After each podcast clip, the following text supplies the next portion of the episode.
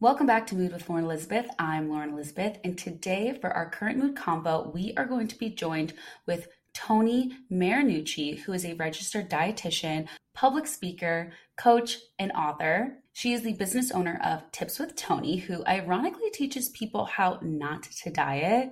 Her team provides online nutrition coaching to help women break free from the all or nothing mindset and encourage balance instead.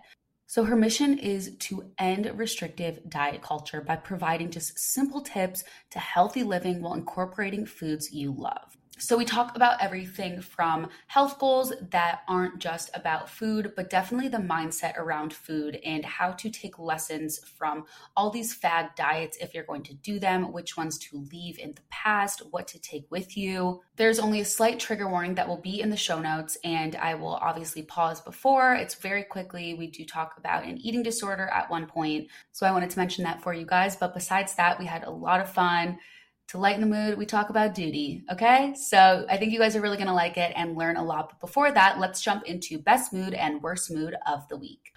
So, my best mood of the week was basically just continuing to tell myself that it's okay to not be okay and it's okay to be okay. Just really kind of focusing on being super gentle with myself, not being in a rush to feel a certain way, accepting what I was feeling in the moment, and not just reading too much into it. I think that no matter what I was feeling throughout the entire week, whether it was cranky or irritable or sad or okay or fine, everything was just okay. And I just kept telling myself that I don't need to make this something, I don't need to make this bigger than what it actually is.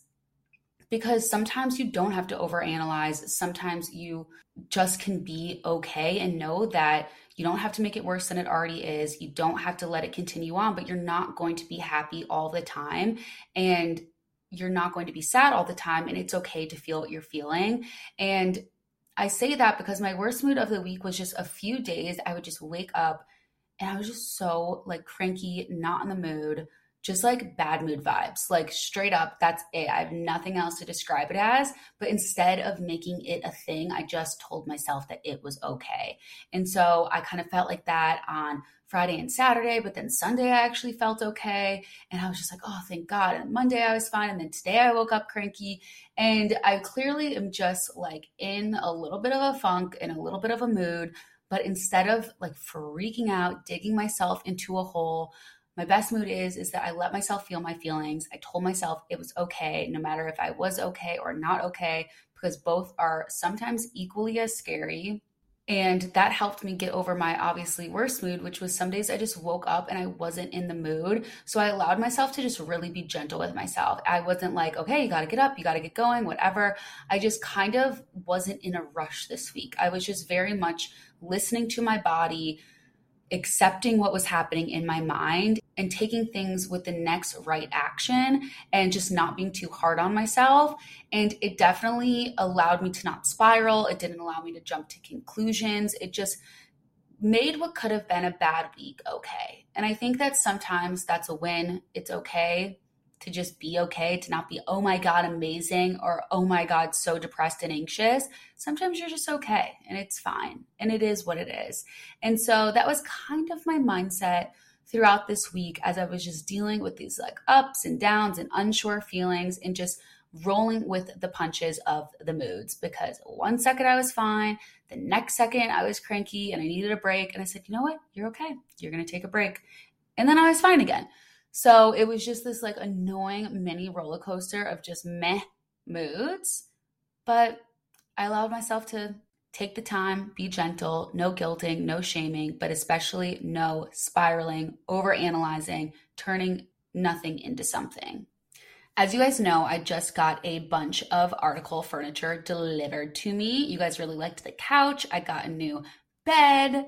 I've just always been their number one fan for a million different reasons, but it's the easiest way to make your space look beautiful. Their direct to consumer company combines the curation of a boutique furniture store with the comfort and simplicity of shopping online. So, Article's team of designers focuses on beautifully crafted pieces, quality materials, and durable construction. So, just because you're getting these amazing fair prices, I mean, you save up to literally 30% over traditional retail prices. It's because Article is able to keep their prices low by cutting out the middleman and selling directly to you. No showrooms, no salespeople, no retail markups. So when you go online and you see a variety of modern design aesthetics like mid-century, Scandinavian, industrial, bohemian, and you're like, oh my God, this stuff is absolutely gorgeous. Why is it so much more affordable? It's because of that. And they have fast, affordable shipping available across the USA and Canada and is free on orders over $999. The best part, and you guys always ask me what my article code is, so please listen up. Article is offering my listeners $50 off your first purchase of $100 or more. Go to article.com slash mood, and the discount code will be automatically applied at checkout. That's article.com slash mood to get $50 off your first purchase of $100 or more. Now let's jump into mood boosters. My first mood booster this week was these little, just different snack packs of different nuts. I got the Hu Hunks, which are just absolutely amazing. It's the brand HU. And I have their like chocolate covered almonds and then their chocolate covered cashews. And they are just absolutely on a different level than any other chocolate covered anything. And so that's kind of like my sweetest one. And then I got these new ones that are called Daily Crunch. I got them from Foxtrot if you're in like Chicago or Dallas or wherever else they have Foxtrot. And they have these like mini, mini bags and then they have the bigger bags. But they're these sprouted almonds, which are really good if you don't know anything about like sprouted almonds. They're actually like taste a lot better too, but they're like better for you in some way shape or form and i just had all these little different kind of like snack packs around the house because sometimes i like i don't know picking things up one at a time this is when you realize that food is like clearly so mental which we'll talk about and it's all about mindset but I think it's just because I liked having these like little snacks around the house to boost my mood, give me energy. Because you guys know that I said I was super motivated with work, and food is fuel for your brain, for energy, for everything like that. And I needed just stuff in the house that I could grab quickly. I didn't have time necessarily always to like order or make something right away. And so as I was kind of getting back into my groove, I just ordered all these like different little snack packs and it was such a mood booster because it got me from one thing to the next thing in a sense of work and also was just like such a nice little treat to be able to snack on something while I work and I've just been really obsessed with almonds lately. My next mood booster is uh, I th- I haven't done one of these in a while, but I think it's because I've been so chaotic lately. But it's getting these little bins from Target, and I have this mindset that's very bad, and it is that I think I don't need to make anything perfect until my situation or myself or something is perfect. It sounds so stupid when I say it out loud, but I always thought that since I didn't spend all my time in Chicago, I didn't need to have, you know, all of my standards of living in order. And you know what? It was really the last straw for me was when my little brother came over and was like, that is such a Lauren nightstand because it just had so much crap on it. And I was like that is so rude because I am so organized and clean. And also, it always drove me crazy anyway. And I cannot explain to you what getting these two little freaking bins at Target and putting one as like a medicine bin and like CBD and stuff. And then the other as like my night rituals. If you listen to the podcast, you know that's kind of like nail file, foot cream, essential oil, different stuff like that that I do, like hand cream, stuff that I kind of do before I go to bed. And I separated them and they weirdly slide right under the bed. Literally seeing my nightstand with just a glass of water and my alarm clock on it and knowing that everything's in the bins has boosted my mood. I literally walked out of my room this morning and was just like, oh, that looks so great. And it's one of those things where it's like, why don't you do it sooner? What were you waiting for, type of thing? And my justification is always something really stupid. I'm just like, oh, I don't need to do it now. I can do it one day when I have the perfect house of my dreams and everything's amazing and perfect, and then I'll do it. And it's just, like why would you not boost your mood now if you can i mean there's some stuff obviously that you ne- don't ne- I mean, there's some stuff obviously that you can't do. If you live in an apartment and you want a backyard, that's going to boost your mood. I'm not saying go make a backyard in your apartment, but I'm just saying like there's little things that it's kind of just worth it to invest the time and the energy into yourself because although time flies, you can have those little moments that make such a difference of boosting your mood. And if you're someone like me that has like ADHD and just clutter and all this stuff, like I just have so many little things that I have to do to keep myself sane that and clearly it's some stuff that's so silly as getting bins at Target, but I cannot tell you the amount of joy that it's bringing me. So Marie Kondo, Marie Kondo, whatever her name is, she was not kidding. Spark joy. My next mood booster has been although I'm freezing cold, making myself put on more than just a grow fit. And I saw something about this on Instagram. Someone said the other day, maybe we should stop wearing pajamas as fashion. And don't get me wrong, I love wearing sweatpants. I love all that stuff. But I think that I've gotten way too comfortable in the past few years of literally only wearing sweatpants and exclusively. If I don't have plans to seriously go out to a restaurant that is nice, I will be wearing sweatpants pretty much anywhere I'm going. That's kind of why I barely ever have anything to post on Instagram, but I'm a firm believer in a sense of I don't want to just like make up stuff to post on Instagram. I like just posting real stuff. But it's gotten to the point where I just I need to do it for myself. And I'm not doing anything crazy. It's more so just I literally got in the car with my mom the other day and I said, "Look, I'm not wearing pajamas. I'm wearing black leggings with a cashmere sweater and a cute scarf, and my hair is in a clip. Like it's just kind of putting yourself together a little bit. And I think that this might be a personal problem in a sense of I don't think it's a pandemic problem because I've even seen my friends at certain points being back in Chicago and you know, a lot of them work from home or not in, as much in the past few months, but they had been. I'd be like, why are you wearing jeans? You know? And it's clearly because I've gotten way too comfortable not looking presentable, not putting myself together, and just being lazy. And I'm nowhere near where um, I probably should be, but I think admitting it is the first step to on the road to recovery of being addicted to sweatpants and pajamas. And I'm still going to be a sweatpant lover. I'm still going to wear it all the time. But I think if I'm leaving the house, I have to go back to that rule, which I've mentioned in the past of I need to look presentable. I need to feel good about myself. And it's just a bigger mood booster when you feel good about yourself, you look good, and you'll have fun. Feel good, look good, have fun, have fun, look good, feel good.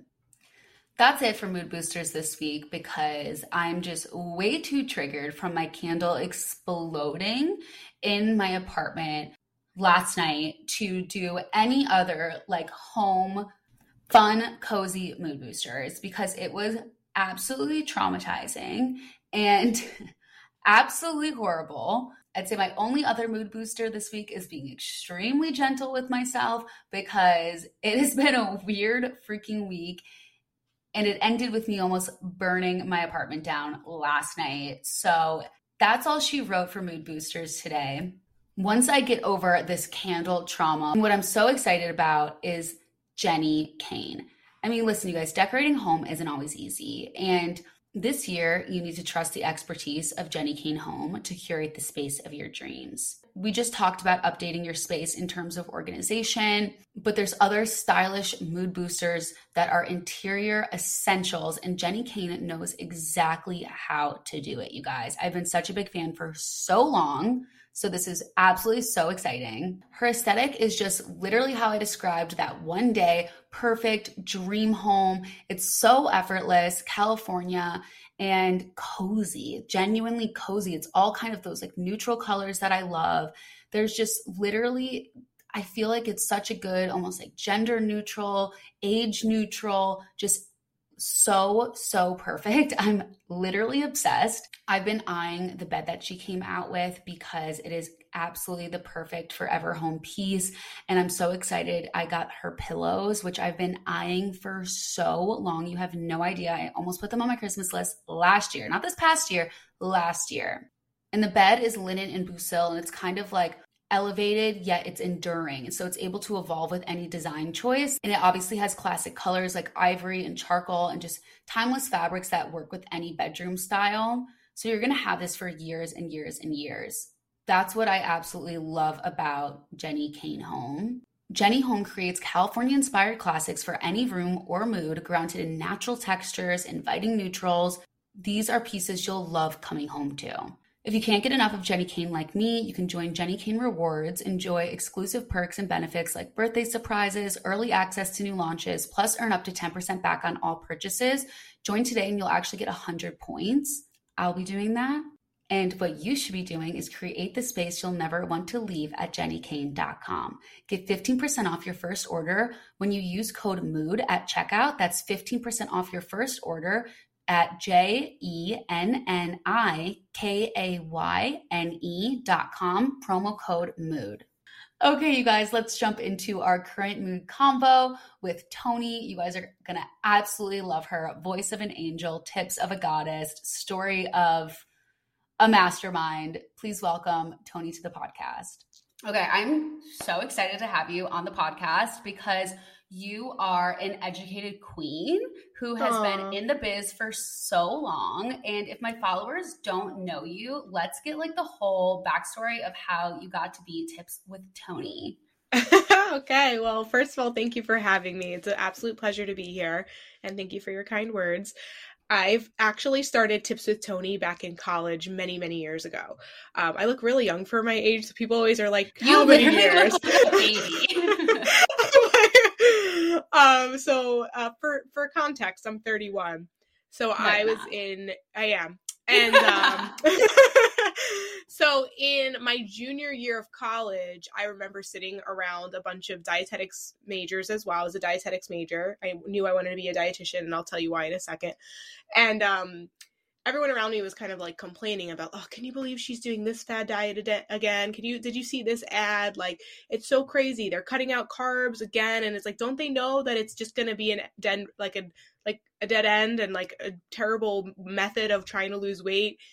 And that's when it like really hit me because first of all, I used to do that, so like that's why I became I wanted to become a dietitian because like I tried to lose weight in the most extreme ways, and then like yeah, I learned, but it took time to learn that. And so I was like, yeah. okay, instead of being around these people who are complaining about it, I want to do something about it. And I don't want to do it in a way of like, I'm going to go on the internet and bash why this is bad and why you shouldn't do this. Mm-hmm. But more so, I want to be a reliable resource to educate people about nutrition and how to eat in a more balanced way, in a more mindful way, in a more um, like way to honor your body kind of a way. So I started Tips with Toni as a blog. I'll never forget my very first video was like how to eat why like why whole grains are better or like why to eat whole grains or something like that. And um I put it up on YouTube. It took me like a, a day and a half to create and it was the worst video ever. But I did it. And basically like long story short that turned into then I had like a Facebook page, then I went into um my graduate year, I have a master's in nutrition and I was, you know, becoming a registered dietitian at that point. I was in my internship and I decided to create my Instagram account. And so for years, then I got a blog, had a blog. So like for years, I just provided free nutrition information because I felt like it was so needed in today's yeah. like diet culture ridden society. Um, and then I worked for like a bunch of different people, eating disorder centers, clinical settings, daycares, all the things and i one day was like all right i'm helping everyone in these different places but i'm not really getting to the person i want to help which was per, per, people like me like i grew up overweight insecure uh, wanting to lose weight was always on my mind. I did the craziest things as early as the age of nine years old, exercising wow. excessively, which led to like um, then changing my eating habits and eating in secret, and just this whole whole big thing that started at nine went got really bad into my teens, and then I would say the healing journey started to happen like towards the later half of college. And uh, eventually I healed my relationship with food and my body, but it was not easy and it took a long time. And I knew that I wanted to be in a position where I can help people proactively rather than like when they have an eating disorder or when it's almost too late. So I decided to take tips with Toni and turn it into a business and do online nutrition coaching. And now here we are, you know, years later and now I actually have a team of dietitians wow. uh, who are helping helping with that process as well and it's just such a cool thing to see i mean it's amazing and i think that obviously when you seek out to help people because it comes from a place within yourself because you know you're almost being that person that you wish you had when you were younger and maybe it took you longer but it's because you became that person right and now yeah. you're able to pay it forward and even just like following your instagram i literally was like wait, what? Really? Like, you know what I mean? Because it's you're that resource of explaining things to me that I didn't know, which obviously mm-hmm. I wrote down and we'll get to later. But it really, I, I love getting that information. And I love how your approach is very kind of like healing your relationship to food, gaining self confidence, and finding balance in your eating habits. Because when you hear dietitian or when you hear diet and stuff, it's it almost is just I feel I felt even you know before recording this podcast I'm like I want to make sure that even in the title I don't you know feel like I'm like triggering people or that people are going to get the wrong idea of what this episode is going to be you know mm-hmm. and so mm-hmm. is that kind of how you like do you feel like that's kind of something you're always conscious of with your content and with your clients like how does that play a role in your life because it is so t- taboo now like even just yeah. the word diet yeah, it's it's upsetting and it's frustrating because the word diet has gotten this negative connotation over the years. But truly, the definition of diet is just the foods that you eat. It's the way of eating, and mm. everyone's diet really. I would love it if it was more individualized and reflective to their lifestyle and their culture and their likes and their dislikes and allergies and tolerances and you know if they have any medical conditions it's more tailored to that like i would love if everyone kind of ate for them rather than trying to eat to fit the mold of what society is trying to tell mm. us to be. And so the word diet, the word dietitian even can be quite triggering. And because there's just so many people in the field with so many different views, it can be, you know, a little bit confusing. I know, and I know a lot of people come to me and our team feeling overwhelmed and confused and just not sure how to process all the information they've been kind of given over the years. But I hope people I I try to tell people that I'm the dietitian who ironically teaches you how not to diet. So I'll help right. you create an individual diet based off of your lifestyle, but it's not like this rigid plan. It's not like oh, eat this, don't eat that. It's more so helping people to realize what foods makes them feel their best. Um, and when I mean their best, I mean like they feel energized, they feel confident, um, and they're have a their health have a healthy body, like a physical body, but also so that their mental health isn't compromised. So in diet culture, a lot of people go out to what they think health is is like a lower number on the scale or um, the leanest that they can possibly be. And that could be a goal for some, but for the majority of people that we work with, it's more so just helping people be able to live their life and to have that healthy body um well but also without it feeling like they're obsessing over food or they need to weigh and measure everything or they you know don't know how to navigate any social situations or ordering in food or going out to eat you know so um we really well, the way we define health as a team is helping people to get to a place of not just achieving physical health but also in effort to support their mental health and how and mm-hmm. kind of overall wellness, I would say, per se, rather than like just focusing on the physical aspects.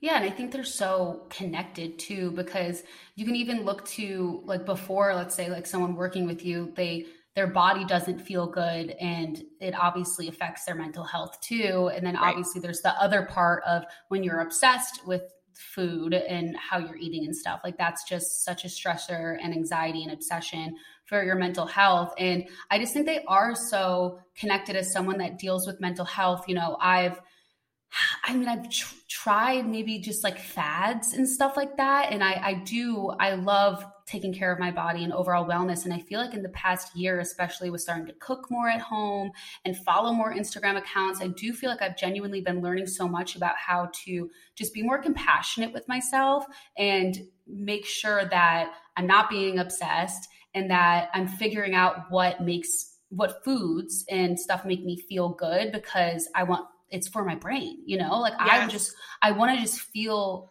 okay and I want to feel good. It's not because I want to look a certain way, it's because I just feel like shit when I eat like shit.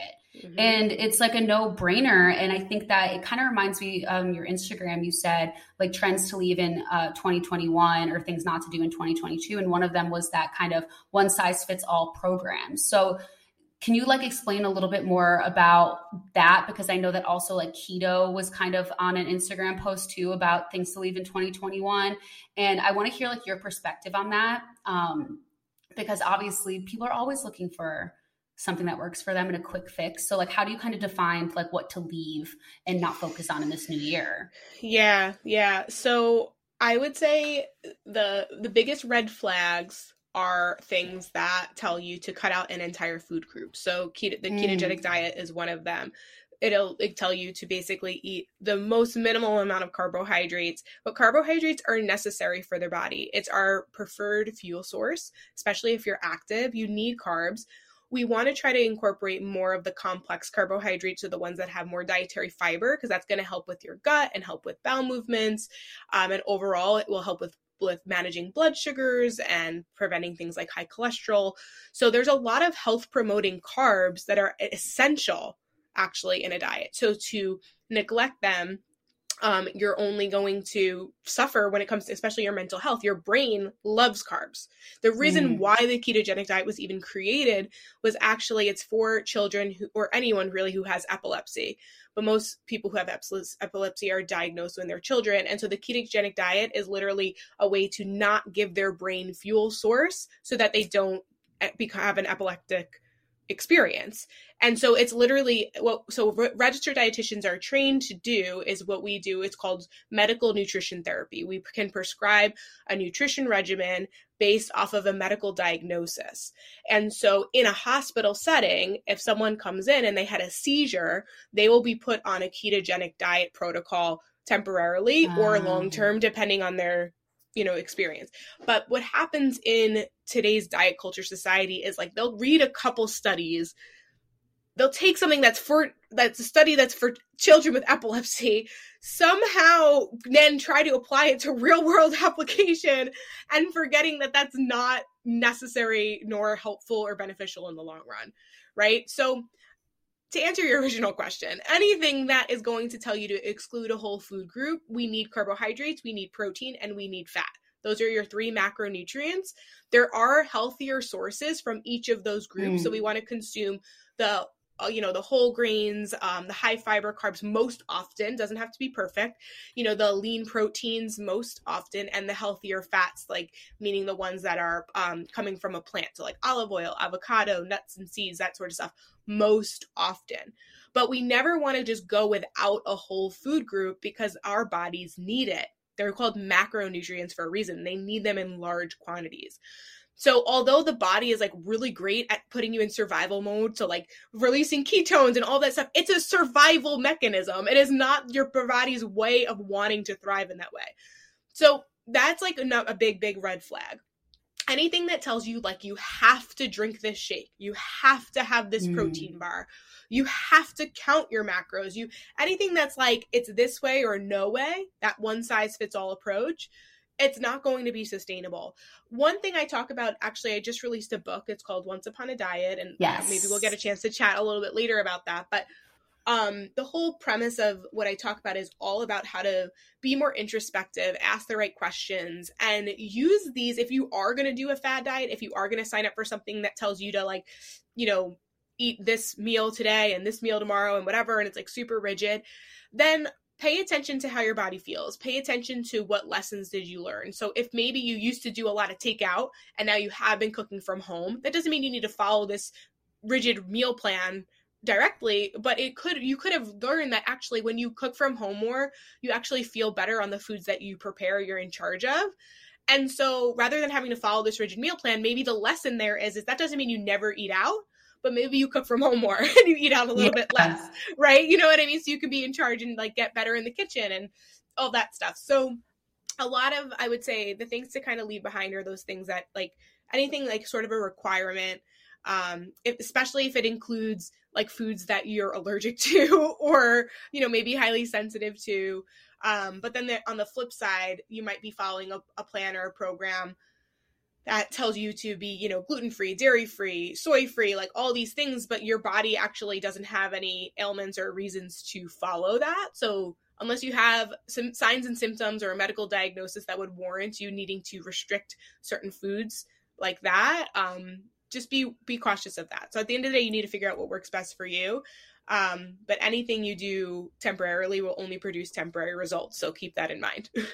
it's so funny because I always remember, even from when I think I was like 20 or 21 and I'm 27 now, I remember someone being like, oh, I got gluten free crackers for the cheese board because like they're better for you. And in that moment, I literally looked at her and said, we are not allergic to gluten. So yeah. it's, it's not like it, it's not like yeah. eating celery. Like it's still a cracker. Yeah. It just doesn't have gluten for the people that are intolerant or sensitive Correct. to gluten. And so like I've been aware of that for definitely a really long time. And I, you know, I don't really say it to people anymore because everyone loves being gluten free. But you know, I've gotten my food sensitivities done, and I, I kind of know I definitely need to get it redone because it was, you know, one of those things where I feel like when I kind of took out some of the stuff that I was sensitive to once I reintroduced them, like a while later, I would like had a better time with them. So I don't know, like I don't know if that is real, if like if your body can change like that.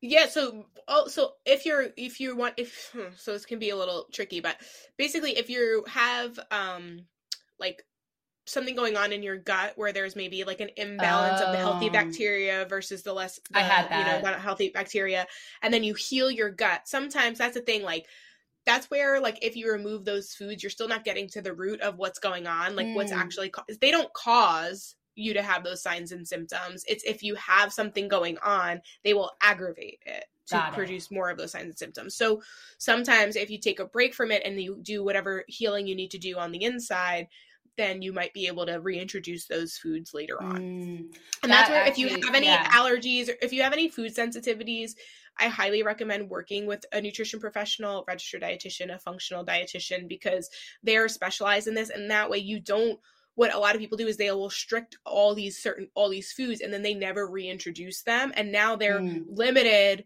to they don't know they don't have variety in their diet which also can mess up your gut um they have that obsession in their head and it's very rigid so it's not necessarily like following a diet it's just their diet in per se is just like super right. rigid um and then that you know it's harder to get results or keep the results and um, or it might lead to like overconsumption or like binge eating or emotional eating because you're not physically satisfied because you're not getting enough of your body's needs. Um, there's a lot of things that can happen as a result of that that's so interesting. When I did get the blood work done, they also did like something in my gut, like TMI with my stool. and it was like, you have way too much bad bacteria and not enough good bacteria. But we won't talk about my stool, I swear. I just, you know, wanted to let no, you know okay. that I do. I'm a dietitian. We talk about poop a lot. it tells you a lot. Like, do you know how many people come into our program like barely having a bowel movement? I, like they like have maybe one or like you need guys, anybody who's listening, having healthy bowel movements, it means that you have a bowel movement once to two times a day. Okay, we were just Snapchatting me and my best friends about this. I swear to God, like two days ago, and we've been like sending each other updates, just like cracking up because my friend was like, we, there was like a time where like I didn't poop for a few days. Oh my god, this is so bad. I really hope like my boyfriend's not listening to this. I didn't go to the bathroom for a couple days, and then like we figured it out. My best friend's like a nurse, and I was able to go to the bathroom. My friend was dealing with it, and my one best friend was like, "I only poop once a week," and I was just like. You only poop once a week? Like that doesn't feel right. And it's she not. was like, Yeah, but like when I do, I, I poop a bunch during the day. Yeah, and I was like, we're not like that old that our metabolism should be drastically slow. Like, am I wrong? Like, can no, I you're Snapchat not. my friends after this and be like, you need to no. look into your shit? Yeah, Literally? no, we we can tell her. I will help her. okay, thank you. That's, yeah, like some people, like they're that's like they're they've always been that way their whole lives, right? But, so, but even so, I I you could even argue that there are some lifestyle changes that can be made um, drinking more water eating more fruits and veggies um, getting more movement um, exploring if there's any like allergies or sensitivities or whatever like there's a lot that can be done to maybe even if we get her to have a bowel movement twice a week instead of once a week she'll probably feel right. much better i can't even imagine walking oh, around same. feeling constipated like same. that for like i would I would I would know. Oh, I just don't think I could when I life. didn't go when I didn't go to the bathroom for a couple days, and then we'll move on from poop. Like I was beside myself. Yeah, not only did I think mood. I was, I not only did I think I was dying, but I was also like in so much like cramps in my stomach and I was Bloated, just texting yeah. my friend and I was like, what do I do? What do I do? I did before she texted me back, I did the opposite of what she wanted me to do. She was like, take Gas-X and like, you know, eat some fruit, go on a walk. And I had already taken like smooth move and magnesium. So I then um, was in the worst pain on the toilet the next day, but that's neither here nor there. I do, I know you mentioned like obsessing over food and like a little bit of disordered eating and before we get into the difference, because I am really curious of disordered eating versus eating disorders, I know that you obviously didn't become a nutritionist overnight and you talked about your personal story. And I assume that Once Upon a Diet maybe has something to do with that, which is your book. So tell me kind Mm-hmm. of what I can expect from that too for people that, you know, are avid readers like me and love kind of soaking in all that info. Ah, okay. Well, so one thing that I didn't share that is a lot heavy in the book is actually so my obsession over losing weight was also tied to my obsession of getting a boyfriend. And because I was Ah. overweight, so that's why it's called Once Upon a Diet. Like lots of like the, there's a lot of like fairy tale and you know relationship. It's a pair basically the comparison between dieting, dating, and romantic relationships and how we treat them the same Mm. because if um, you grew up overweight like I did, then you would know that boys didn't pay attention to you. You never got asked to prom. You know, my first boyfriend wasn't until college. Um, so I never really had experience because I never got the attention. And then I had lost the weight and then the attention came flooding in. So Mm. this idea that your weight is attached to your worth is we're we're almost we're just like born into it right it's the movies that we see you know we think about disney movies every disney princess has the same hourglass figure so they're the people who are finding love you never see someone in a bigger body getting you know the person that they want or they only get them after they change their entire appearance right? And so those were the messages we're getting fed from a very young age. Whereas i also grew up in um unfortunately i got like comments from family members that if i didn't lose the weight i would never get a boyfriend as if that was like the epitome of life is like you know i'm greek both and things. italian right? So it's like yeah, you know like that makes you're successful if you get married. Like yeah, literally. um, so so basically like so directly like that and then i actually in my younger ages actually even up to i would say i think the the, the bullying stopped maybe in the after the ninth grade probably like the ninth grade.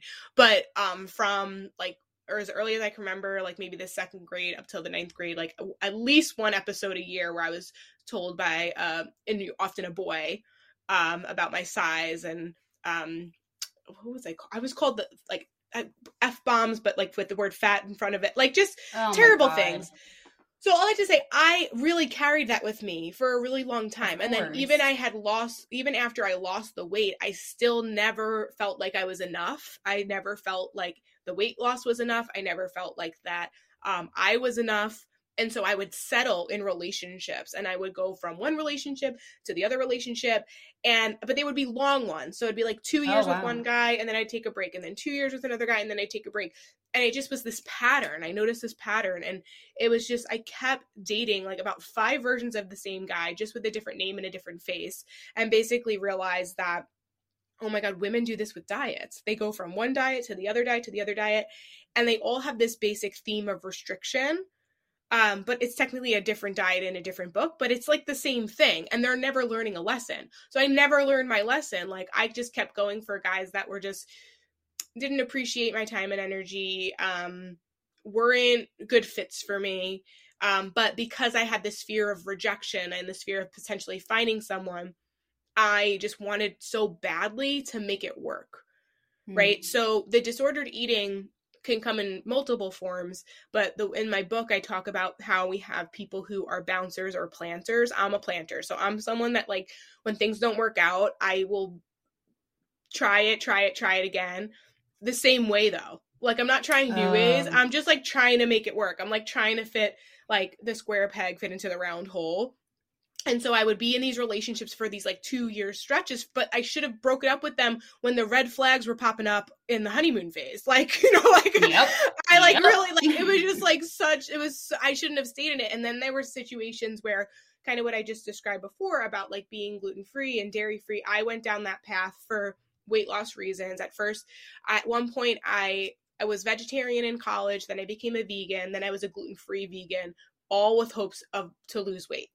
Mm. And it was very restrictive, very rigid. I just made it harder for myself and harder for myself and harder for myself, hoping that it would eventually work. And I was ignoring all of the red flags. I was low in energy, um, lot, lots of bloating, um, just not feeling well, hungry all the time, all that stuff. And so that's where that's disordered eating. It's because you're you'll like almost do everything and anything to yield a specific outcome without realizing that it's actually not helping your mental health. Mm-hmm. um, or your physical health for that matter. Because you're only focused on the number on the scale and the number on the scale is not the main thing. And then where we have then we have like bouncers who they'll do you know keto for a, a week and then they'll stop it. Then they'll do um, intermittent fasting for a week and then they'll stop it. Then they'll do and not it's not those methods are terrible by the way. They're, they're not going to be sustainable so it's not their fault but they also don't give it enough of a try to actually learn the lesson like why didn't it work you know? Um. you know what i mean? So a lot of people either like you know in the honeymoon phase they're, they're like always trying to relive that honeymoon phase. So if they're a bouncer they're going to be going from like one diet to the next diet to the next diet but the second it stops working they bounce. When really if they would just kind of maybe make some tweaks and make those modifications and not follow it to a t but kind of learn how to individualize it to them they might be able to make progress right? And so um that's kind of what i talk about in my book. And then kind of just to kind of answer your question here um you can be a disordered you could have disordered eating in either case but it's really prevalent. It's not an eating disorder because there's certain criteria that one would need to kind of fall into but i feel like we live in a society that promotes disordered eating behaviors regularly um, and so it's is important that like, to know that they're not it's not healthy either. So is like disordered eating behaviors kind of like things like restriction or I mean, I wouldn't even know what else to say because like I, I didn't really until I saw like your Instagram and learned more about you, I didn't really think of it be like I knew that there was obviously like a difference of like you can have like eating issues without having an eating disorder, but I never really thought of just like disordered eating versus eating disorder you know, because I think one is so intense. And I know so many people that have struggled with serious eating disorders that I think if you don't struggle with that, you're like, oh, well, then I, don't have a problem. But I feel like right. there are some really common problems. Oh yeah, totally. There, there. It's sometimes it's hard to tell because a lot of eating mm-hmm. disorders, the criteria will be they'll use like the number on the scale, like the BMI, um, mm-hmm. as a way to determine if it's like problematic or not. But you could have eating behaviors in a bigger body that represent someone who is like purposely restricting their food. Um, an eating disorder could also be binge eating, and you don't need to necessarily purge afterwards. You can choose pur- purging can be in many forms. It can be through excessive exercise, it could be through laxatives, it could be through self-induced vomiting. Um, and there are some people that just engage in those particular behaviors, and there's some that do binge and purge. There's some people who do um, then extreme restriction as almost as like their form of purging as well. And I apologize if this is triggering for anyone, but it is. Yeah. I was just writing down the, I'm not to cut you off, but just, yeah. you know, I am writing down the timestamp. So I'll, I'll edit in a trigger. Okay. But thank yeah. you. Thank you. Yeah. So, um, yeah, but um, basically, disordered eating is basically can have like some of the categories that would classify someone in an eating disorder, but not all of them. So, and often though, if it's not taken care of, if you don't heal someone's relationship with food, if you don't heal their relationship with their body, then after years, it can f- develop into a full blown eating disorder. I wrote about that in a section in my book, actually. There was one point in my journey where um, I had try to do I got like super lean and then I hit my goal weight and then I was like, "Oh, what's 5 more pounds? Like if I got to here, I can do 5 more." And then I kept, "Oh, what's another 5?" And then what's mm. another 5? And I actually got so sick because my body wasn't getting the proper nutrients. I had a bunch of stuff. I was my my diet was so rigid. My gut had a lot of gut stuff happened.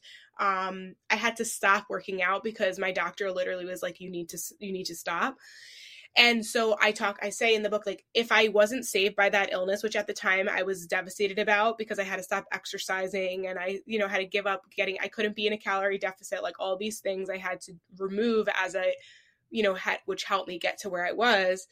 Um, so, but I see now that that had to happen because mm.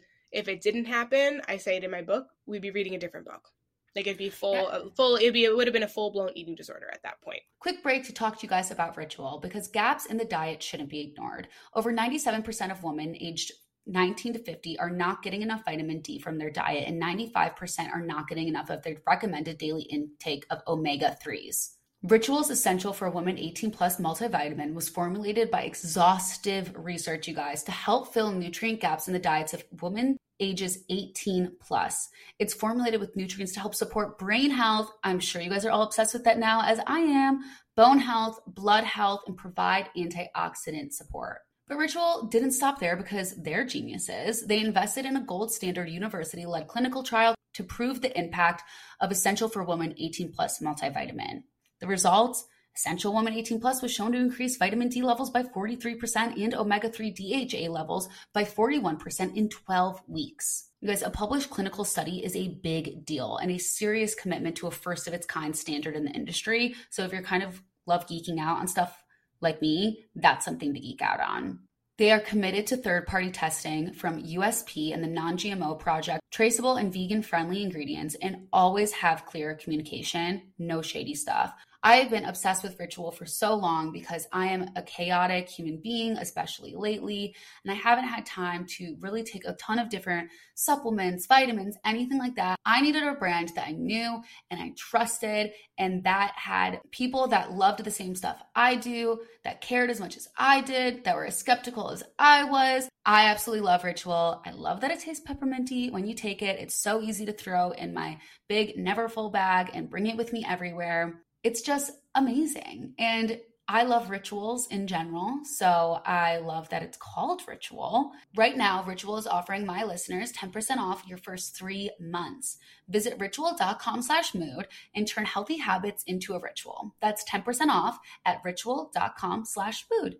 Back to the podcast. Yeah, I mean, I think too, what I love, one of your key messages too, like even if you like try something like keto or even if you know your personal story i love how you're always focused on like the lesson and the why and the reason that it happened and to take something positive because i think that a lot of people with food like it, it does feel like a constant failure and it does feel like you're constantly chasing after something. And so reframing that and taking away a lesson and taking away an action and finding your why i think is a really important message that i really don't see from a lot of kind of food educational accounts like that truly. Yeah well because i think the that's the one thing that people kind of why they feel they feel like a failure is because number one the methods that they choose they're choosing are not helpful. So i use the example of it's like studying your ass off for a math exam and then you sit down and take a science test. It's like you're going to fail because you weren't studying the right material. It's like you're following these programs and these like these rules that are not going to make you be successful. So it's like literally like a waste of time. So you're not the failure, the diet failed you basically. Um but also too just this mindset of I'll follow it and then I'll stop well i said before and i mean it anything you do temporarily will only yield temporary results. So right. if you're going to choose to do something temporarily because you want to get the lesson and then you you understand that the weight's going to come back fine. But if you are really looking to feel good on a regular basis um, to have that self-confidence to be just be able to you know move more and just have a higher quality of life it's not a temporary thing. This is a lifestyle and so within a lifestyle we we need it to be flexible. Um, we want you to be consistent you know and i think that's the mindset that also too we need to shift. A lot of people are stuck in that all or nothing mentality. But when any any in any field without even you talk outside of nutrition um you know it re- success comes down to small efforts every day built over time. Yeah Yep. It's not sexy, it's not fun, but like what we help people do is just develop healthier habits so they don't have to think about it anymore. It's just who they are and what they do. In order to create habits, you have to put in the work repeatedly. So it's hard to put in a lot of effort and a lot of work every single day when you have so many other things to worry about. But if we give you small, tangible things to incorporate day by day, week by week, month by month, eventually, in you know, six months, eight months, whatever, how long it takes, you're gonna look back and be like, "Wow, I did so much. I made so much progress."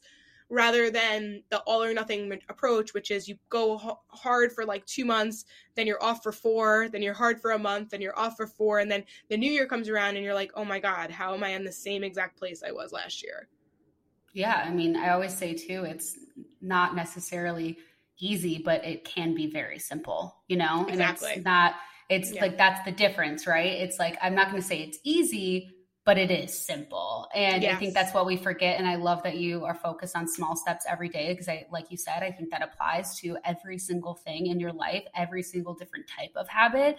And we did kind of briefly touch on mindset and especially in your personal journey, how besides obviously studying more nutrition and kind of, you know, getting kind of saved by that doctor in a sense of really forcing you to not go down a darker path what were things that you did to alter your mindset and take care of your mental health in this time in conjunction with fitness? And because you said you know you you didn't feel worthy and you felt like you needed a relationship. And i think as women like the two thing we two things we feel like really define us are the way we look and if we find love. And so you know obviously that's a bigger topic but at least what did you kind of do to shift your mindset and kind of become that better version of yourself that you are today yeah, well, you're not wrong, and it's it is it's a big topic that I talk in detail in the book. And I the main message I want people to get when they read it is that I want them to understand that they can be happy and healthy regardless of the number on the scale and regardless of their relationship status. Yeah, and so that is going to be you know pivotal. And the way I was able to do it is I needed to get really clear on what I wanted and what was most important to me. And so it, and it wasn't numerical based you can't, you have to get out of the numbers. So I realized like I love mo- I've always been physically active um because I I always grew up playing sports and I like genuinely I'm it's and not everybody like loves movement. I like genuinely love to work out. I love lifting weights. I love fitness. I love fitness. It's like one of my favorite things because I just love to see how I can get better and better and better with those small increments over time. Um, so for me though, but I don't do it for because of, it'll change my aesthetics. Right. I do it because I am a happier person when I move my body. like, you know, and I also got away from the extremes. It doesn't need to look like this or be like this. I just get check in with like, um, you know, what do I want to do today? How do I want to move my body today? And sometimes it's a nature walk, sometimes it's strength training, sometimes it's running, um, sometimes it's yoga. You know, I just I just I know that I'm going to move because it makes me feel good, and then I decide on how I'm going to move based on how I'm feeling, where my body's at, and I've just gotten mm. really good at being able to listen to my body, which is amazing to say because for so many years I ignored it. So yeah, um, that takes time. So I will say that definitely takes time. Um, and then also too with when it comes to like food, I really just focused on you know how I want to feel like and I I want to feel good and I actually I feel better when I eat more nutrient dense foods at the same time, if I say I can't have this or I never allow myself to have that, I notice that I would always end up binging and mm. overeating on those foods. And that's what a lot of our clients experience the same thing. So it's allowing yourself to have what it is that you're craving when you're craving it, but being mindful and knowing that when you have too much of it, you don't feel good anymore. So, one of the main things that we teach in the six months of food freedom program when you work with a dietitian on our team is all I want you to do is focus on how you want to feel both now and later. If you do that with movement, if you do that with nutrition, if you do that with when it's time to go to bed, and you focus on how do I want to feel both now and later, it's going to, you're going to get the answer, right? Um, I don't feel like working out, but I do want to have more energy later, and my day is super busy. And I hate at the end of the night when I realize, like, oh, I didn't move my body today. So I'm just going to do it now because it's going to make me feel better later. I'm going to feel more productive mm. later. Right. So it's like, I'm like really hungry right now. If I don't get something in my belly, I'm gonna overeat later. So I know that I don't want to overeat later. So I'm gonna let I'm gonna create some space right now to sit down and have a balanced lunch. And I know that when I have a protein present, it helps me feel full. When I have a whole grain starch present, it's super satiating. And when I have veggies present, I always tend to feel better. So I'm gonna build my plate that way, and I'm gonna make sure I sit to have lunch because when I don't, I end it ends up being a cabinet later. Um, sleep it could be something as simple as like I like really want to watch this episode right now. you know, um, I don't know. I watch all of the Chicago's. Um, I don't know what you're into. I watch. I'm obsessed. I watch all the FBI's. I watch yeah, all, all the, yeah, all the SVUs. yeah, everything, everything. Law and Order, Chicago's 911. Exactly. So it's like I want to watch the next one, you know, um, but it's 10:15, and I I know that if I don't get to bed by 11, and I got to be up at 6:30 my day the next day is, is a crappy day. I have more cravings. I'm tired. I'm less likely to do my workout.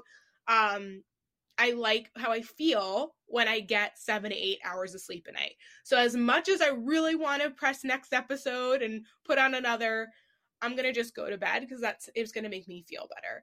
Right. So, that is i really needed to get away from the numbers on the scale and my body fat percentage and even um the size of my clothes i really just started to focus on wearing clothes that i felt most comfortable in um i started focusing on how I felt in my workouts. Because um, when you're not eating enough and you're not fueling for your workouts, and working out and fitness is important to me, you know, I was hitting walls. I don't want to feel that yeah. way. I want to. I want to feel like a strong person when I'm working out. You know what I mean? So that's really where that's how I was able to make that shift. And that's what we encourage people to do in our program as well. It's like we'll we'll look at the number on the scale if that's important to you. We will like look at the numerical things because blood work is important and all of those things. But it's not our main focus. If anything, mm. it becomes a byproduct if there is weight to lose. It becomes a byproduct of just taking care of yourself better. And when you take care of yourself consistently over time, you will feel better. And because you feel better, you're going to do better and it's just like a very beautiful domino effect. I love that thought starter of the now and later because it really, I think it really will get some people, especially me, of okay, but let me think of how I'm going to feel later because it's so easy to just be in the now and be like, it's fine, it's fine, I can do it. Um, and I definitely need to sometimes think about the later because, yeah, I think it's a great thought interrupter to really interrupt your thoughts in the now. Yeah, absolutely. Because that I think most people, I, I'm sure they could agree, struggle with the impulsive decisions. Mm-hmm. And um, I want to help people to be able to be more um, like they can eat impulsively and not have guilt about it. At right. the same time, the best way in which they can do that is to take that quick second to have a to pause. Take that quick second to check in. It can still be impulsive, you know. It could be like, yeah. "Hey, you want to go get some ice cream?" It's like you still check in, and then you're like, yeah, actually, I, I actually it would I would love that right now. And then you can kind of decide how much you're going to have or what you're going to have and you know and then that can kind of, you know, make your decision easier. Yeah, and I think it also gives you just like the confidence too that you did check in. So later you're not like over analyzing what you did impulsively because you did take that moment to check in. And exactly. that's kind of I mean, I do that with TV where I'm like, okay, I am going to be tired tomorrow, but yes. I also haven't watched like TV alone in like a week and a half. And this is worth it to me right now of having this like one night of like my wild night it's, it's not going to a club it's like binge watching tv so yeah. which is totally I mean? fine by the way it's yeah. totally fine it's all about like when like what's the what is what's the cost like the cost benefit right and you can right. be honest with yourself and kind of choose that um and yeah i totally um, especially on the weekends it's like i mean what else do you do nowadays it's like what I, my guilty right. pleasure but um during the week like you could easily you that's a habit that if you're not mindful of can easily turn into now like oh my god now i'm seeing 1 a.m you know like now it's like yeah an, you know when issue. is it yeah. yeah so and that's like anything like there's nothing that's technically good or bad it's all what's your intention behind it how often are you doing it and how is it affecting your goals Mm, I love that. I really do love that. It's almost like a good journal entry too. I did want to ask you. Um, you mentioned that like being on the Dr. Oz show like changed a lot for you. What did it change? So okay, um, I'm not a huge. I love him, but I don't love him. Like I'm not a huge fan of Dr. Oz. I love him in the fact that he allowed me on his show. Um, but... that's, why, that's why I kind of wanted to get.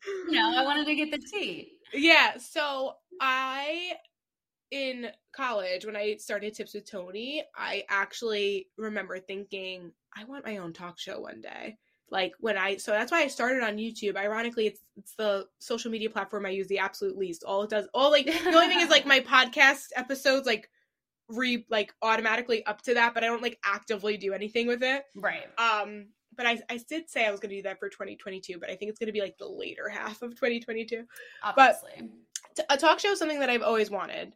Um, and I have just been blogging and vlogging for so many years that I also I kind of like got caught up in like just doing other things. But then being on the show reminded me like I need to do this. Like I got like mm. behind the scenes. I got to I was on it actually a couple of times.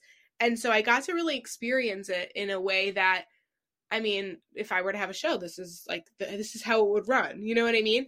Um, mm-hmm. Um but the other reason why I really want a talk show is because obviously like the messages that come from Dr. Oz are hit or miss and yeah. not always accurate and um just clearly, you know, there's a like maybe a money incentive or something behind it. Right. And like I just want to create it just reminded me that like when I do this, it's going to be the most authentic thing I've ever done. And I'm only going to bring on experts that I trust. Very similar to like my podcast.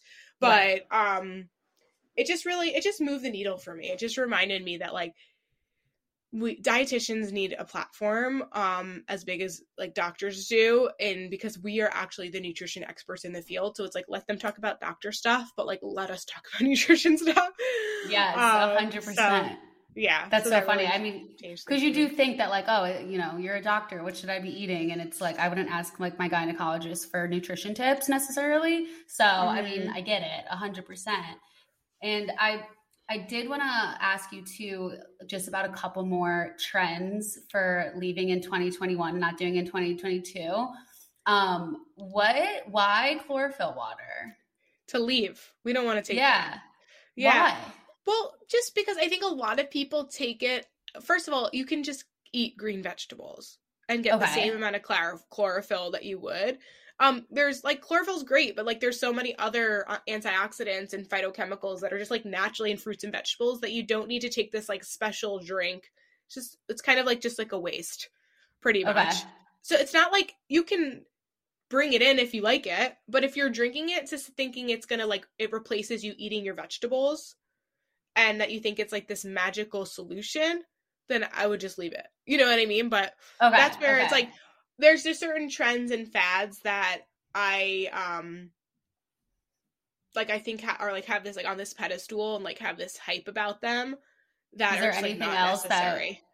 that is there any other ones I was going to ask you like similar to something like chlorophyll that you're like you don't need to be doing that if you're just eating whole foods I mean I'm sure there's so many I mean like like multivitamin gummies and stuff like that um, oh you just eat fruits and veggies. yeah, unless you have like a deficiency or something. Um, right. Well, because I feel like too when I, I'm taking like a supplement or a multivitamin, I think that part of me is like I live a really busy life and I'm not like always perfect at eating and stuff. So I I don't necessarily like know what I'm deficient in, but I know that I'm not getting a lot of what I should be getting. So th- mm-hmm. like not that I'm like perfect with my um, with a multivitamin or a supplement or anything but that has always kind of been my thought process of like well there's no way i'm getting enough i don't like, something right i should clarify like a multivitamin is fine it's and especially if like you're 50 or older for oh, 50 or older women or even like elderly it's completely different um but like what i'm more talking about is like the the fruit and veggie gummies they like there's a lot oh. of companies that like claim that like it's like oh get ones? your get your fruit and veggies in like a pill basically it's like no you need yeah. to eat your fruits and vegetables so you can take a multivitamin supplement almost like as a security blanket but right. research continues to show over and over again that your body your body is going to utilize the nutrients from food the most there are certain supplements that you might want to they're a supplement so you you have them just in case like you said if you live a busy life or for example if you're not if you don't love fish um fish eating fish mm. two to mm. three times a week is going to be rich a fatty fish is going to be rich in omega 3s which is good for inflammation to help kind of counter any inflammation in the body but maybe you don't like fish or maybe you don't prepare it or maybe you don't eat it that frequently so or maybe do like a, a lot of high intensity training which can cause inflammation then something like uh, an omega 3 supplement would be something that I would recommend. But I think a lot of people are just like taking a bunch of supplements and just hoping it's going to work, but your supplements are necessary can be necessary depending on the person but also need to be targeted and they also need to be a quality source because supplements aren't regulated by the FDA unless like something bad happens. Like then they'll snoop in. But it's almost like but there's a lot of supplements that can just say like oh, this has 10,000 IUs of vitamin D, but it doesn't actually have 10,000 IUs of vitamin D. I've definitely learned a lot about that through just like different podcasts and Instagram, which is like I why I love people like you just putting stuff out there where I'm like able to think more critically about just the health and wellness space. It's so funny. Like while you were it's talking, I realized yeah. I'm sitting here with um, collagen peptide powder. What is your um, thoughts on collagen? So so that's fine if you wanted to if you needed like an extra boost if you especially if you're not like a big um animal if you don't eat a lot of animal protein. Collagen is naturally in animal protein. So if you mm-hmm. eat enough protein in a day um and that's going to be based on your individual needs but let's say you have like 20 to 30 grams of protein at every meal of of an animal based source you're probably fine and you don't technically need it but it's also not going to hurt you to take it. And then i'm not sure like definitely like going back to kind of those people are doing more high intensity training or more on yeah. the athletic side um it can be beneficial. There's like it's still emerging research so i'm a little cautious in saying like exact amount and dosage and all that stuff but um collagen peptides do you do the vital proteins? Well what's, so what's i do do vital proteins but i will say that this is my boyfriend's and he does high intensity physical activity. So uh, that's why he takes it. So let's. Oh, okay. I'm no, but the be... I'm just saying the brand Vital Proteins like oh. brand. Like there's certain brands that and it's hydrolyzed, so that's good. And then he drinks beetroot powder in his water. Yeah, so that actually is great for. Is he athletic? Beyond. okay, yeah, I, I especially for runners. Yeah. Yes. So that's where supplementation is also great for people who either could be like expending a lot of calories or doing a lot of like uh, strength training or high intensity you know it depends on the amount um but that's where it could be harder to get through food. So that's where saying sometimes like a protein but it's like, like i don't need to supplement.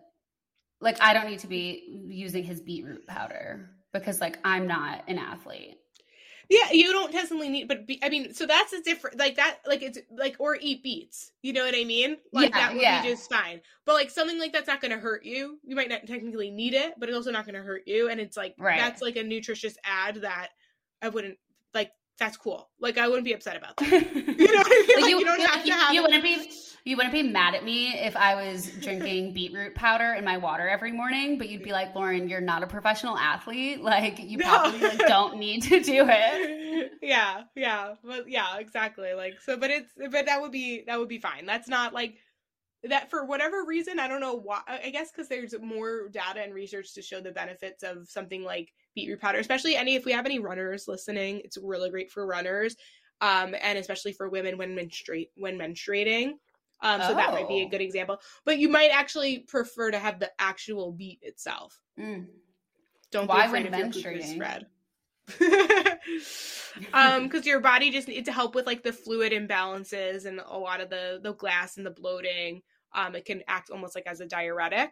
That's where if you have the actual beet itself, the powder itself is mm-hmm. more for when you the more you pound on the pavement, uh, you can release some iron and some nutrients and so that's where that beet powder can be beneficial to um, put in when you're like if you're a runner one of the last things i want to ask you too is kind of just since you know we're on the tmi topic and it's not necessarily about menstruating but just like hormonal like shifts and stuff i feel like as women you know there's so much kind of like unspoken about like the hormonal changes and everything so how mm-hmm. do you mm-hmm. kind of deal with that with your clients and just women tips in general, you know? Yeah. So one of the things we have our clients do is track their periods. Um, okay. We we basically we just every we'll make sure that every week on before their call they let us know when their last period was. So we're kind of up to date. And what we start to notice is some trends of like PMSing and cravings, which is very normal by the way. And you do need a little bit more calories around your period. When you're craving things, you're going to need more carbohydrates. Like your body isn't craving these things be- for no reason. Mm. Our body has a reason for everything. Now, but because we feel like we're not allowed to have it or we shouldn't have it, we then overcompensate and have way too much of those things that whatever it is that we're craving. But if we kind of listen and honor and eat balanced and have a little bit more carbs when we're PMSing or have a little bit more chocolate or whatever it is, you're going to be able to get through that a lot easier. Um, but the reason why we have people track their periods is because it is really telling. Um, if someone's under eating significantly, they might not get their period. Right. Um, if they're, you know, if their diet's a little bit uh, missing certain nutrients, that can affect it as well. Um, but also it just helps people to like know too if the scale is going up or if they're feeling bloated. Or for me, I call it for me, I call it period brain. And when I have period brain, I um see myself like I have body dysmorphia. Like when I look at I know I can't trust my eyes when I have period brain. So instead of me being upset, which can trigger going back into those rigid eating habits or that disordered eating, I just remind myself it's like, oh, my period's coming. Like this is my right. period brain. So like I can't trust these eyes right now. Right. And so we like women to just be observant and just to learn to know their bodies. So that way, instead of fighting against their bodies, they can work with their bodies mm. and yield better outcomes. Yeah, I, I literally, it's so funny because I just downloaded a period tracking app like yesterday, like at this exact time. So it's really interesting because I think also just like the PMSing of it all. And it totally plays into food because I'm like, I'm cranky and I don't feel like doing anything. So, like, obviously, I want to post my Chipotle instead of cooking. And then all of a sudden, you know, it's like my period comes four days later, and I'm like, oh. But if I actually mm. knew that in the moment and actually 100%. tracked it, mm-hmm. I'm sure yeah. I would be Every, living a more balanced life. A hundred percent, a hundred percent, and that's where a lot of people they normally like if they're not working with us, like before that, they'll go on this like gung ho like health kick for like a couple of weeks, then they PMS, then they fall off the wagon, and then they they go on this rigid health kick again, then they PMS, they fall off the wagon. and they might experience that like every single month for the entire year. But if they were more proactive and understood that this is very natural and normal, and instead of us going like super rigid when it's over, let's just eat balance. When it's happening, let's eat balance. And also, too, another thing that I teach um, during PMS is like double down on self care and stress management. Like mm. double down. Because just like during PMS, we're just more irritable um, or we're sensitive, we are either more tired or we get just stressed out easily. Like something that normally wouldn't bother you bothers you. So it just means that you might need a little bit more sleep or you might need a like, um, you know, more time, maybe creating some space in your morning routine or, um, you know, might, you might have to put less on your calendar at work or something like that. Like, just know that about yourself. Give yourself that grace. It's okay. Your stuff and everything will get accomplished. But if you keep trying to work past that point of like exhaustion and just like ignoring that you're feeling super stressed out or you're around triggering people when you're PMSing, like you're just setting yourself up for failure.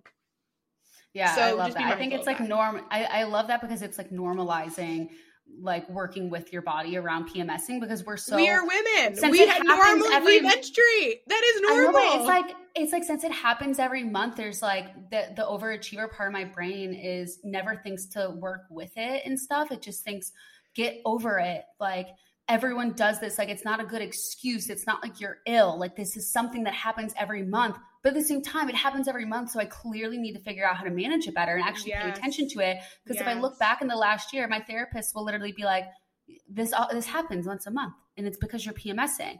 Yet I never like thought to track it or anything like that. So I think it's just such a good conversation starter and female tip to get out there of mm-hmm. you're gonna PMS and you're gonna bloat and you're gonna feel like shit and you're gonna be cranky. So just track it and like figure it out instead of like you said, pushing through it, working through it. Mm-hmm. Totally. I love it. What are some other, lastly, health goals that are not weight focused to get us into 2022? Love it. So we already talked about cooking from home more. Um, I yes. think that's super powerful. Um, what what are what, what are one of mine? Mine are getting to bed uh, but before 11 on weeknights because uh, I was I was I'm obsessed with TikTok and I could be on that thing until 1 a.m. Like it's crazy. Um, so it's like phone away by um I don't know, like the phone, it's not like whatever. So bed bed by eleven, basically. Um, so and that's obviously dependent on someone's schedule and what time they have to wake up the next day and all that stuff. But it could be um going on more walks. It could be creating a morning routine uh, where maybe you do some like journaling or meditating. Um, it could be um, learning to be a learning to lift weights, um, becoming a runner. I don't know. It could. What else could we focus on? Drinking more water. Um, what else? What else? Um, um, like it, and it'd be something habits. small though. It'd be like a. It's like you're committing to, you know, praying every day, um, but mm. like for five minutes or something like that, or you're committing to, um, like you're creating a non-negotiable that um, it could even be like going on date night with your spouse or your partner or something like that, like Fridays or date nights or something like that, because you're caring about your relationships. And when you notice that you're happier in your relationship, you tend to take care of yourself better or something like that. It doesn't always have to yeah. be directly like nutrition focused. Right. That's why what I was talking it's, before, it's more like well your well being, your wellness, and they all play into each other. I mean, it's dare I say to my listeners, they know it's a mood booster. Yeah. It's it's all related. And I think too, when you make those small little things, once you actually commit to them and do it, you're so proud of yourself and you're like, wait, I actually did this. Maybe I could do something else. And that's kind of, you know, the small steps that you're really focused on and helping other women people focused on so if people want to learn more from you and work with you read your stuff where can they find you and follow you yeah, so um on um I am on I was gonna say I'm on Amazon. The book is on Amazon. Once Upon a Diet is on Amazon. There's a paperback version, a uh, Kindle or ebook version, and also a audio version. And I am at, very active on Instagram at tips underscore with underscore Toni with an I. I also have a Tips with Toni podcast. And if you're interested in working with a dietitian on our team, you can go to tipswithtoni.com slash courses or if you want something a little bit i'm sorry that slash coaching. So go to the coaching tab on my website tips with toni. Um, but if you want something a little bit where you're not you're like i don't know if i need one-to-one attention but i just kind of want to like learn a little bit more about nutrition and like how to get started then i have a courses uh, called the healthy living foundations course which you can get at tipswithtoni.com slash courses that's amazing. Thank you so much, Toni. And I can't wait to get even more tips from you. And just thank you for being on Mood. Ah, thank you so much for having me. Thank you guys so much for listening to this week's episode of Mood with Lauren Elizabeth. I'm Lauren Elizabeth. You can follow us on Instagram. Obviously, what do you think? What do you think it is? Take a wild guess. It's at Mood with Lauren Elizabeth. We have so many mood boosters, so many amazing quotes. If you just want your mood constantly boosted throughout the day, all week long, Make sure you follow on Instagram. You can shop the merch at shoplaurenelizabeth.com. If you want to join the private group of all the girly girls chatting it up as well, the Geneva link is in the show notes. And I will talk to you guys next week. Bye.